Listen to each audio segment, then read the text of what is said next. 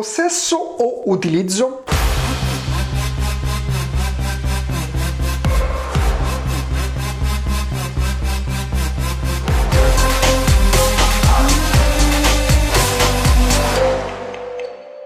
Eccoci qui ragazzi, io sono Gianluigi Balarani e in questo episodio parliamo di un argomento secondo me veramente, veramente, veramente, veramente, veramente, veramente importante. Infatti ero indeciso su come chiamare questo episodio che in questo momento non ho ancora deciso, però un titolo a cui pensavo era eh, Liberati di questo e potrai conquistare il mondo, una roba del genere, oppure Il segreto per fare impresa nel ventunesimo secolo. Ma è in realtà molto più di questo, nel senso che per me è la comprensione della società società in cui viviamo, i valori di questa società e come è cambiata intorno a noi dai nostri nonni ai nostri genitori a noi oggi e verso dove stiamo andando, quindi la direzione che stiamo prendendo come eh, gruppo di individui, come società, come sviluppo aziendale anche. Ma prima di iniziare, se non l'hai ancora fatto, metti il segui, attiva le campanelle se sei su YouTube, iscriviti al canale, iscriviti al podcast, mettilo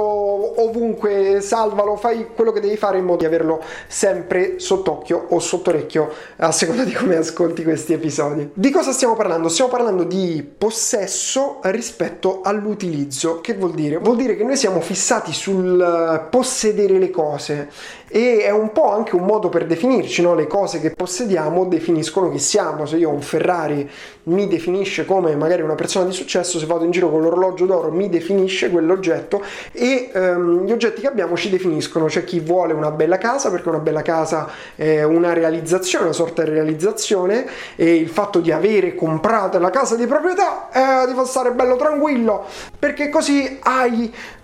hai qualcosa, qualcosa che non si sa cosa ci puoi fare, lo puoi passare ai tuoi figli, eccetera, eccetera, eccetera. Quindi è un qualcosa che è proprio dentro di noi, secondo me, anche a livello di, um, cioè, psicologico, prima che eh, storico e sociale, nel senso che comunque sono delle idee anche che ci trasmettono i nostri nonni, i nostri genitori, che abbiamo geneticamente passato di generazione in generazione, quello di possedere. E in un mondo globalizzato in cui possiamo comprare tutto da tutti in pochissimo tempo, semplicemente con un clic e riceverlo in poche ore, in pochi pochi giorni direttamente a casa senza alzare il sedere dal divano, rischiamo anche qualcos'altro, rischiamo la profezia di Taylor Darden del film Fight Club che dice gli oggetti che possiedi finiscono col possederti, un pochino anche così, ovvero siamo schiavi anche degli oggetti che possediamo. E ci sono tante cose di cui parlare in questo episodio perché dobbiamo parlare della friction free economy, dobbiamo parlare di come si è evoluto il modello di business di successo e come viene anche calcolato il valore delle società rispetto a prima, ma dobbiamo parlare anche un pochino della nostra ansia da possesso, dal possedere le cose e di come invece eh, cambia la prospettiva se cambiamo noi il punto di vista sul possesso e sull'utilizzo. Quindi sono tantissime cose. Ma prima di entrare a capofitto in questi argomenti voglio raccontarti una mia esperienza personale. Mi ricordo quando ero ragazzino che andavo a sciare, poi non sono andato per 15 anni, sono stato la settimana scorsa l'ultima volta che sono ammazzato, però, eh, e ricordo che mia madre aveva comprato questi eh, elastichetti di plastica colorati per tenere gli occhiali uguali. Ne aveva comprati diversi colori, uno per me, uno per lei, uno per mio fratello, uno per papà. E, e io li volevo tutti, ma avevo tipo 10 anni. Ho detto, mamma, io li voglio questi cose qui, devono essere mia proprietà. Poi li usate, però sono i miei. Cioè, io così ero fissato, volevo avere queste cose qui. E credo sia proprio una cosa che è dentro di noi, il fatto di voler possedere le cose. Pensate anche nelle relazioni, no? Quando uno vuole possedere l'altra persona, tu sei mia, io sono tuo e cose di questo tipo. Anche se poi, se ci pensiamo nella vita, niente è di nessuno, perché siamo qui di passaggio e anche se abbiamo una bellissima casa poi non ce l'avremo più, anche se abbiamo un bellissimo computer una bellissima persona a fianco non è nostra, alla fine non è nostra, è semplicemente di passaggio e temporaneo, quindi già a livello proprio togliamo l'ansia da questa cosa qui, meno eh, proprietà più utilizzo, già lo possiamo dire all'inizio di questo episodio. Finché a un certo punto mi sono trovato che sono andato alla scuola militare a 15-16 anni sono andato con la mia valigia di cartone, come si dice, con una valigia con tutte le cose dentro, che tra l'altro non ho neanche usato perché avevo i miei vestiti civili e nella scuola militare ti danno la divisa e tu stai con la divisa per uscire con la divisa storica, dentro la scuola militare sei con la mimetica, eh, c'è proprio la vestizione quando arrivi, quindi a parte che ti tagliano i capelli, però poi ti danno i vestiti e tu non hai più nulla, hai delle cose che tra l'altro non sono neanche tue in realtà, cioè sono dell'esercito che te le ha date in dotazione, si dice, quindi tecnicamente non sono neanche tue, adesso non so se sono cambiate le cose, o... ma all'incirca questo è il concetto. E lì mi sono trovato che avevo un armadio di queste dimensioni qui con due ante e dentro c'erano tutte le mie cose che erano magliette verdi, avevo solo magliette verdi, infatti ora ho solo magliette nere o bianche per l'estate, avevo tutte magliette verdi, avevo camicie verdi, cioè poi colori bellissimi, avevo due mimetiche, un paio di scarponi, un cappotto, una divisa storica, una, un paio di camicie bianche, cioè queste erano le cose che avevo e tutte le cose che mi ero portato o che avevo a Roma a casa, la scuola militare si faceva a Milano. Basta, io per tre anni non le ho viste, non le usate, non le usavo quando ero in licenza, quando tornavo a casa e mettevo i vestiti civili. Però quello è stato veramente un momento in cui mi sono reso conto di quanto fossi pieno di cose che alla fine non mi servivano e quindi sono entrato un po' in questa idea del minimalismo no? e poi quando sono ritornato a Roma in realtà ho iniziato no? uno si prende delle cose si compra le cose per averle dentro casa eccetera finché poi mi sono trasferito a Londra sempre con la mia valigia di cartone perché vatti a vedere se non hai visto quell'episodio si chiama ho fallito perché praticamente ho perso tutti i soldi che avevo guadagnato in un'azienda che ho raccontato oggi per la prima volta dopo anni e ho dovuto ricominciare sono andato con la mia valigia a Londra non avevo niente e anche lì avevo un armadio così e ho vissuto con 5-6 camicie, due paia di pantaloni e due giacche praticamente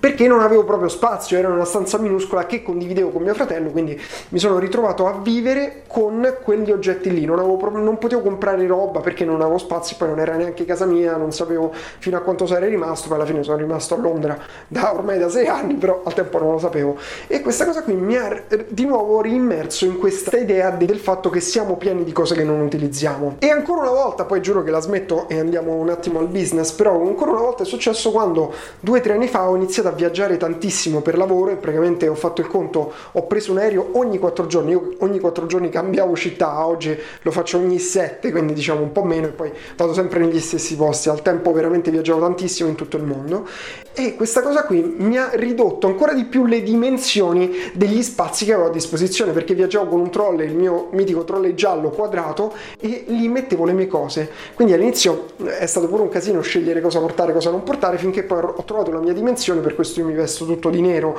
sempre con uh, gli stessi colori, così non devo fare mix and match, non devo abbinarmi, non devo perdere tempo. Ho portato le scarpe blu, ma ho la giacca nera e quindi non vanno bene la cinta marrone, perché all'inizio mi vestivo con tutti questi colori un po' più classici, oggi mi vesto solo di nero, così non ho questi problemi. Questa era la mia critica al possesso di quanto sia inutile e quanto a volte veramente liberarsi degli oggetti ti libera proprio mentalmente. Ci sono tante discipline legate al minimalismo. Ma ora ho parlato per 5 minuti di questa roba qui che è solo un preambolo al discorso forse molto più interessante, sicuramente molto più importante, relativo a come è cambiata la società e quindi il business e quindi come noi dobbiamo, secondo me, secondo me, sempre in my opinion, in my humble opinion, modificare il nostro mindset, il nostro modo di pensare e vedere le cose rispetto a questa nuova società. Partiamo da un'idea, viviamo nella friction free economy, che è un termine che adoro, che ho scoperto sulla prima volta, mi pare proprio su Forbes o in qualche rivista americana,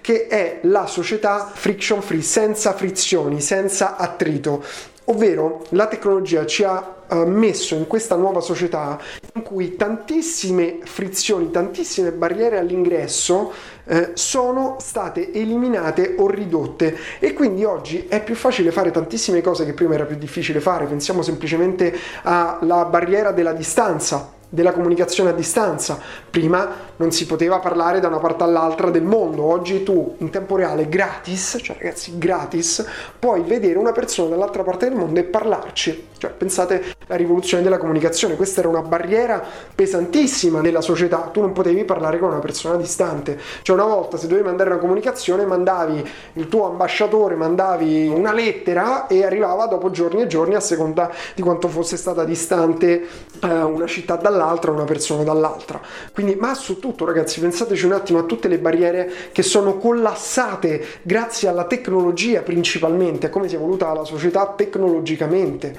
E questo ci ha portato a subire veramente un grande, grande, grande cambiamento anche a livello aziendale, perché poi tutta questa tecnologia viene da aziende che l'hanno prodotta e aziende che sono nate sulla base di queste tecnologie. Pensiamo a come questo abbia influito sull'importanza dei capitali Cioè, una volta il capitale o il luogo fisico, gli asset fisici, per parlare in termini economici, erano fondamentali. Infatti, la rivoluzione industriale, quindi quando sono nate nell'Ottocento, fino all'Ottocento, Novecento, grandi aziende, grandi industrie, erano appunto industrie, grandi fabbriche, vuol dire lotti di terra, spazi fisici, con grandi fabbriche, con strumenti, grandi strumenti tecnologici e tante persone che lavoravano dentro e facevano anche un lavoro alienante generalmente, cioè cose ripetitive, però ecco immaginate tutto questo grande, mentre pensate alla società di oggi, per esempio l'esempio che ho fatto nell'episodio che probabilmente è uscito ieri su Kylie Jenner,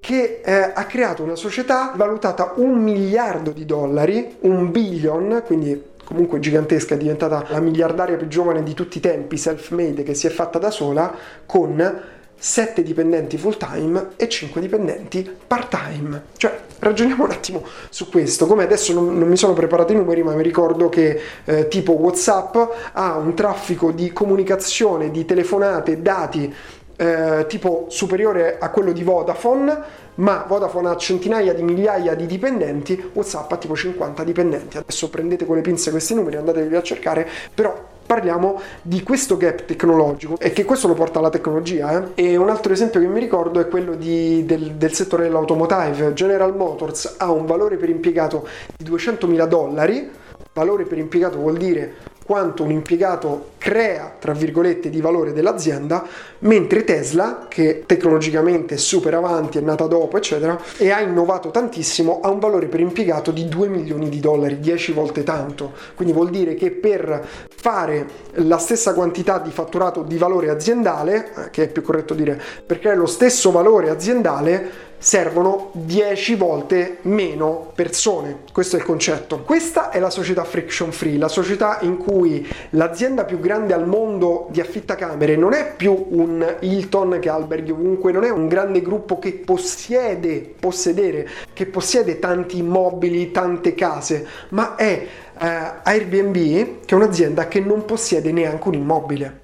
Cioè, rendiamoci conto di questo, siamo in uno shift tra il possesso e l'utilizzo. Il valore oggi non lo crea più il possedere le cose, ma lo crea il saperle mettere in connessione. Ora per dirla in modo forse un po' grossolano, ma comunque che si capisce efficace. E in tutte le industrie, in tutti i mercati è successo questo. Pensiamo all'azienda più grande di taxi al mondo, non possiede neanche un taxi. Ora inizierà a possederli, magari in futuro li possederà perché farà macchine che si guidano da sole, ma a oggi non è così. Cioè a oggi Uber è l'azienda più grande al mondo e non possiede neanche un taxi. Anzi, in futuro mia previsione la svolta sarà quando tutti avranno macchine automatiche, quindi che si guidano da sole, che quando tu non usi la tua macchina ci sarà un'azienda, un'app che metterà in comunicazione queste macchine che andranno direttamente dai clienti e faranno da taxi quando tu non le utilizzerai, se sarà ancora necessario comprarsi delle auto. Quindi anche lì sicuramente è più facile mettere in connessione tutte le macchine del mondo piuttosto che doverle comprare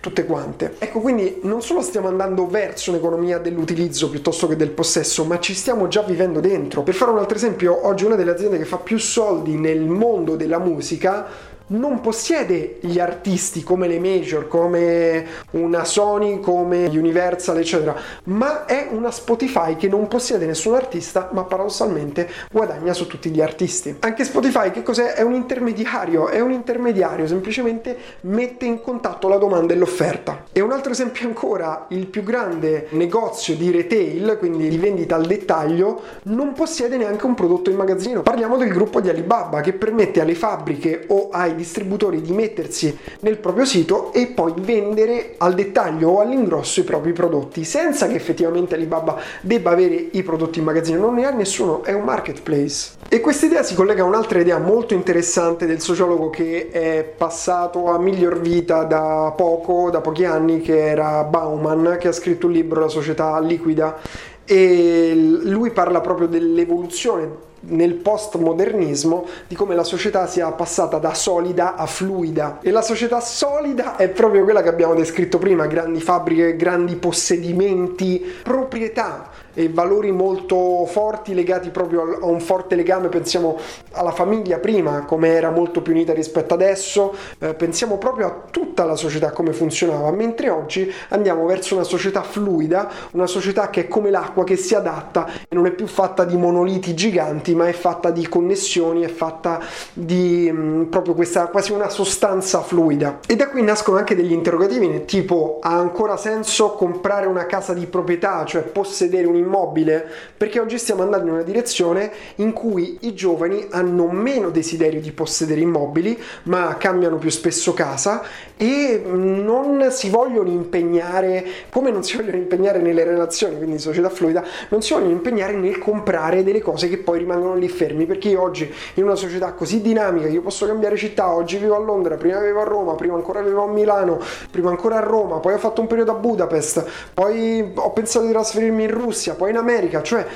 che senso ha che io mi compro una casa? Infatti se uno riflette sull'utilizzo piuttosto che sul possesso, noi possiamo utilizzare oggi una casa a una frazione del costo di comprarla. Cioè io posso prendere in affitto una casa da 5.000 euro al mese, che è una casa che quei 5.000 euro al mese in un anno sono il 5% del valore di quell'immobile, quindi è una leva e se non hai presente il valore delle leve vatti a vedere l'episodio sulle rendite automatiche in cui parlo per la prima volta delle leve, ma poi dedicherò comunque sicuramente un episodio, è una leva grandissima perché mi permette con un 5% di soldi sollevare un bene da milioni di euro con una piccola frazione del costo. E questa cosa qui è stata resa possibile anche grazie alla tecnologia, perché la tecnologia ha permesso agli oggetti di essere intelligenti, tra virgolette, passatemi il termine, con l'IoT, Internet of Things, l'internet delle cose, perché pensate per esempio nelle macchine. Oggi ha senso avere una macchina? Io personalmente non ho auto, perché a Londra uh, ci sono Uber, quindi sono in connessione con tutti gli autisti di Londra, oppure eh, quando sono a Milano posso prendere le macchine, tipo posso prendere una Car2Go, posso prendere un Drive Now, che sono di un'azienda e me le rende disponibili semplicemente per una frazione di tempo e in questo senso la tecnologia ha permesso di efficientare lo sfruttamento, di efficientare l'utilizzo perché prima io se volevo utilizzare una casa in un'altra città non potevo, dovevo comprarmi una casa oppure andare in albergo, invece se voglio andare per pochi giorni non potevo farlo, dovevo trovare qualcuno che mi affittava la sua casa. Invece oggi con Airbnb la tecnologia ha reso possibile utilizzare solo pochi giorni la proprietà di qualcun altro, quindi utilizzo della proprietà di qualcun altro. La stessa cosa con il mondo delle auto. Prima per poter utilizzare una macchina senza possederla dovevo fare un casino, dovevo andare in un noleggio auto, dovevo mettere la mia carta di credito, la caparra, me la dovevo tenere per tot giorni, gliela dovevo riconsegnare, il pieno, l'assicurazione, la franchigia, eccetera, eccetera. Oggi io con un'app c'è una macchina vicino, bene, la prendo 10 minuti, la lascio dove sono, la lascio lì e ciao, chi si è visto si è visto e ho pagato 3 euro, una frazione del costo. Questo vuol dire efficientare. E ora sto parlando di società, sto parlando del mondo in cui viviamo, della tecnologia, ma per dare uno spunto imprenditoriale bisogna ragionare in questo modo. Fare un'azienda oggi non vuol dire avere tante persone, tanti capitali fisici, ma sfruttare sistemi esistenti, sfruttare piattaforme esistenti, lavorare in coordinazione, in cooperazione con altre strutture perché oggi non è più importante possedere il dipendente, per quello stiamo andando verso una società in cui il ruolo del dipendente è meno fondamentale rispetto a prima e stanno tutti diventando dei piccoli imprenditori di se stessi, come li chiamo io, un creator, dei creators, delle persone che comunque sono il Gianluigi Balarani SRL, cioè io sono una una piccola società, devo decidere con chi lavorare, con chi non lavorare, da chi farmi assumere, da chi non farmi assumere o quale azienda creare o non creare. Per rispondere al super dibattito con cui abbiamo aperto questo episodio, possedere o utilizzare io sono convinto che stiamo andando verso l'era dell'utilizzo e non più del possesso. E questo quindi vuol dire ragionare in termini di utilizzo invece che di possesso, quindi invece di crearsi un super reparto marketing, molte volte conviene assumere un'agenzia di marketing, come per esempio noi lavoriamo con tante aziende che invece di avere un reparto marketing super sviluppato si affidano a Hot Lead per avere un reparto marketing completo senza doverlo pagare per possederlo, lo possono sfruttare quando gli serve. E seconda considerazione situazione stiamo passando dall'importanza degli asset materiali fisici all'importanza invece degli asset immateriali, intangibili, virtuali. E quindi quando dobbiamo pensare al mondo del lavoro al mondo del business, dobbiamo pensare molto di più a avere questi asset che sono intangibili rispetto agli asset tangibili. Che cosa vuol dire? Parliamo per esempio di due in assoluto che secondo me sono gli asset su cui focalizzarsi. Asset vuol dire proprio i tuoi attivi, il tuo patrimonio, cioè il tuo patrimonio invece di comprare case, quello che dovremmo fare sono due cose. Sono per prima cosa investire nel knowledge, nella conoscenza, nelle competenze, perché oggi l'informazione e le competenze hanno un valore molto più importante di prima, in cui comunque c'erano gli asset materiali che avevano più valore. Quindi le competenze, perché è una cosa che se cambierai azienda, cambierai datore di lavoro, cambierai l'azienda se sei un imprenditore, cambierai diversi brand, eccetera, tu comunque rimani lo stesso. Quindi più arricchisci il valore delle tue competenze, più hai valore nel mercato, senza dubbio. E soprattutto vuol dire sempre metterle in discussione, sempre aggiornarsi, perché come abbiamo già visto e come sappiamo, eh, anche basta pensarci un secondo, il mercato evolve a una velocità pazzesca perché la tecnologia evolve a una velocità pazzesca. E il secondo asset su cui ti consiglio di investire è il brand, brand o personal brand nel tuo caso. Personal brand molto importante perché comunque siamo tutti, come ho già detto tante volte, una società, una piccola la società. E quindi è importante le conoscenze che abbiamo ed è importante la nostra reputazione. Il personal brand non è altro che quello che dicono in una stanza quando tu non ci sei. Ed è un asset intangibile perché non è che c'è scritto da qualche parte io possiedo un personal brand di 10, di 20, non, non esiste, quindi è anche difficile da razionalizzare perché non è neanche magari il numero di follower, perché magari uno ha meno follower ma ha una qualità di follower molto più alta oppure una reputazione molto alta su quei follower, quindi è veramente difficile, però quando investi su un brand su un personal brand stai comunque costruendo qualcosa perché stai eh, rafforzando un asset intangibile che è fondamentale perché è nella testa delle persone. E in un mondo in cui non c'è più nulla intorno che ha il valore che aveva prima ha molto più valore quello che c'è nella nostra testa nella nostra come competenze e nella testa delle altre persone come valore percepito. Bene ragazzi questo episodio è stato più lungo del previsto ma avrei ancora tantissime cose da dire sull'argomento e volevo un pochino sciorinarlo e parlarne con voi per aprire aprire la discussione perché abbiamo parlato di friction free economy, di possesso verso utilizzo, della società fluida e liquida di Bauman, abbiamo parlato di tantissimi, del minimalismo pure, abbiamo parlato proprio di tante cose. E sono curioso anche di sapere la tua su questi argomenti, fammelo sapere con un commento qui sotto se puoi, oppure se stai ascoltando magari in podcast, mandami un messaggio su Instagram, mi stai seguendo su Instagram? Sì, se no molto male. Gianluigi Balarani mi trovi su Instagram e suggerisci anche idee per prossimi contenuti di cui parlare perché veramente voglio rendere questi episodi utili a te, alla nostra community, alle persone che ne fruiscono. Se ti è piaciuto, già sai, già sai quello che devi fare, schiaccia il mi piacione, lasciami un commento e condividilo soprattutto con le persone a cui credi possa essere utile. Noi ci vediamo nel prossimo episodio. Ciao!